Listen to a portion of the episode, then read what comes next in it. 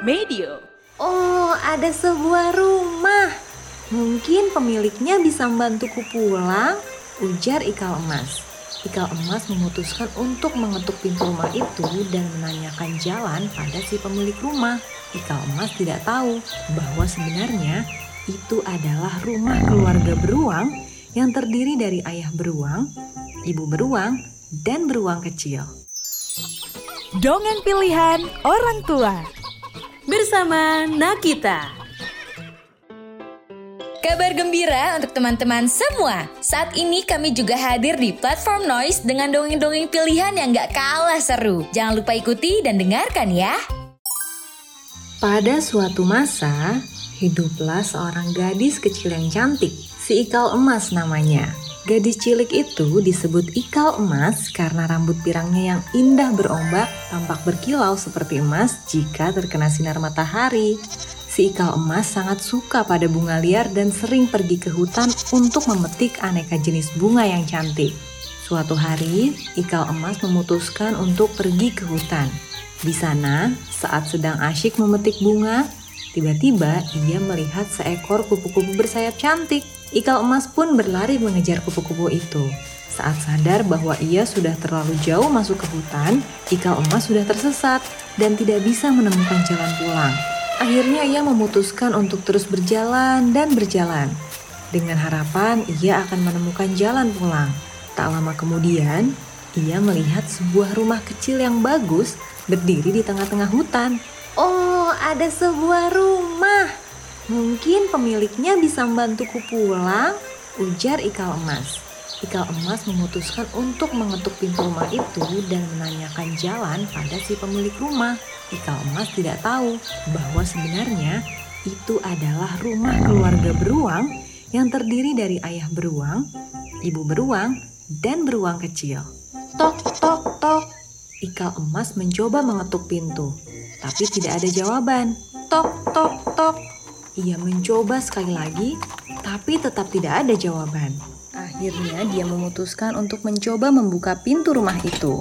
Krek, ternyata tidak dikunci. Maka masuklah Ikal Emas ke dalam rumah kecil di tengah hutan. Tidak apa-apa, pemilik rumah ini pasti mengerti kalau aku tersesat dan kelelahan. Aku mau menumpang beristirahat sejenak, pikir Ikal Emas. Begitu masuk ke dalam, rumah itu tampak rapi. Ikal emas melihat di tengah ruangan ada sebuah meja kecil bertaplak putih yang sudah tertata rapi. Di atas meja ada tiga buah mangkuk berisi bubur yang mengepulkan uap beraroma sangat lezat. Ada sebuah mangkuk besar berwarna biru, sebuah mangkuk sedang berwarna merah, dan sebuah mangkuk kecil berwarna kuning. Terdorong rasa lapar, si ikal emas mengambil sendok yang terletak di sebelah mangkuk yang paling besar. Disendoknya lah bubur di dalam mangkuk biru itu dan dicicipinya. Hah, terlalu panas. Lalu dia beralih ke mangkuk sedang yang berwarna merah. Disendoknya sedikit bubur dari mangkuk itu dan dicicipinya. Masih ada satu mangkuk lagi, pikir Ikal emas. Mangkuk yang paling kecil. Disendoknya bubur di dalam mangkuk kuning itu. Hmm, enak sekali. Pas, tidak terlalu panas dan tidak terlalu dingin. Tanpa diketahui Ikal emas, sebenarnya ketiga mangkuk itu berisi bubur panas untuk keluarga beruang. Mereka sedang berjalan-jalan untuk menunggu bubur lezat itu cukup dingin dan bisa dinikmati. Tapi Ikal emas malah menghabiskan bubur di mangkuk kecil milik beruang kecil. Setelah kenyang, Ikal emas memutuskan untuk melihat-lihat isi rumah itu. Dia masuk ke ruang duduk dan melihat sebuah perapian yang tengah menyala. Di depan perapian itu ada tiga buah kursi. Satu kursi besar, satu kursi sedang, dan sebuah kursi kecil. Ikal emas mencoba untuk duduk di kursi yang paling besar. Kursi milik ayah beruang. Terlalu tinggi. Ikal emas beralih ke kursi yang kedua, kursi sedang milik ibu beruang. Tapi kursi itu terlalu lebar. Ikal emas berpindah ke kursi terakhir, kursi yang paling kecil milik beruang kecil. Kursi ini bagus sekali, berwarna merah cerah dan sandarannya diukir bunga-bungaan. Ikal emas mencoba duduk di atasnya. Ternyata kursi ini pas, tapi tiba-tiba ada suara krek, krek, dan ikal emas pun terjatuh ke lantai. Rupanya kursi itu tidak kuat menahan tubuhnya. Aduh, sakit sekali. Keluh ikal emas yang kemudian terkejut melihat kursi kecil tadi rusak dan patah. Karena tubuhnya terasa lelah, ikal emas pun berjalan menuju sebuah kamar tidur mungil yang sangat nyaman. Ada tiga tempat tidur di dalam ruangan itu. Satu tempat tidur besar, satu tempat tidur sedang, dan satu tempat tidur kecil. Begitu lelahnya ikal emas, dia semakin mengantuk. Ikal emas mencoba berbaring di atas tempat tidur paling besar milik ayah beruang. Tapi terlalu keras, seperti berbaring di atas batu saja, pikirnya. Lalu ia mencoba tempat tidur berukuran sedang milik ibu beruang. Terlalu empuk, seperti tidur di atas kapas. Masih ada tempat tidur terakhir, tempat tidur paling kecil milik si beruang kecil. Ah, nyaman sekali.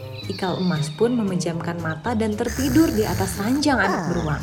Sementara Ikal emas tidur, keluarga beruang kembali ke rumah mereka. Karena lapar, mereka langsung menuju dapur untuk menyantap bubur mereka. Ayah beruang telah duduk dan memegang sendoknya. Tiba-tiba ia menggeram dengan suara yang besar. Wah, ada yang telah mencicipi buburku. Saat ibu beruang melihat buburnya, ia pun berkata, Oh, buburku juga. Si beruang kecil melihat mangkuknya dan mulai menangis. Ah, ada yang menghabiskan buburku. Hmm. Keluarga beruang menyadari ada yang menyusup ke dalam rumah mereka. Akhirnya, ayah beruang, ibu beruang, dan beruang kecil beranjak untuk duduk sambil membicarakan apa yang terjadi. Tapi, saat duduk di kursi mereka masing-masing, ayah beruang dan ibu beruang menyadari sesuatu yang tidak beres. Oh, ada yang menduduki kursiku. Ayah beruang berujar lagi. Kursiku juga. Ibu beruang berkata. Beruang kecil pun kembali menangis. Kursi milik beruang kecil rusak, tidak bisa diduduki. Menduduki kursiku sampai rusak. Karena beruang kecil tidak lagi mempunyai kursi untuk duduk, ketiga beruang memutuskan untuk naik ke atas dan beristirahat. Sesampainya di atas, ayah beruang mendekati tempat tidur yang paling besar. Lalu dia menggeram. Oh, ada yang tidur di tempatku tadi. Ibu beruang juga mendekati tempat tidur berukuran sedang miliknya. Tempat tidurku juga. Kemudian, beruang kecil mendekat ke tempat tidurnya. Oh, ada seorang gadis yang tidur di sana. Lihat, ada yang tidur di atas tempat tidurku. Jerit beruang kecil melihat ikal emas terlelap pulas di sana. Jeritan beruang kecil tadi membangunkan ikal emas. Perlahan ia membuka mata dan segera terkejut melihat tiga ekor beruang sedang memandanginya. Ikal emas segera meloncat berdiri dan berlari secepat yang ia bisa untuk meninggalkan rumah ketiga beruang itu. Sejak saat itu, Ikal emas tidak pernah bermain lagi ke hutan. Dia jerah karena menyaksikan kemarahan ketiga beruang yang rumahnya sudah ia kacaukan.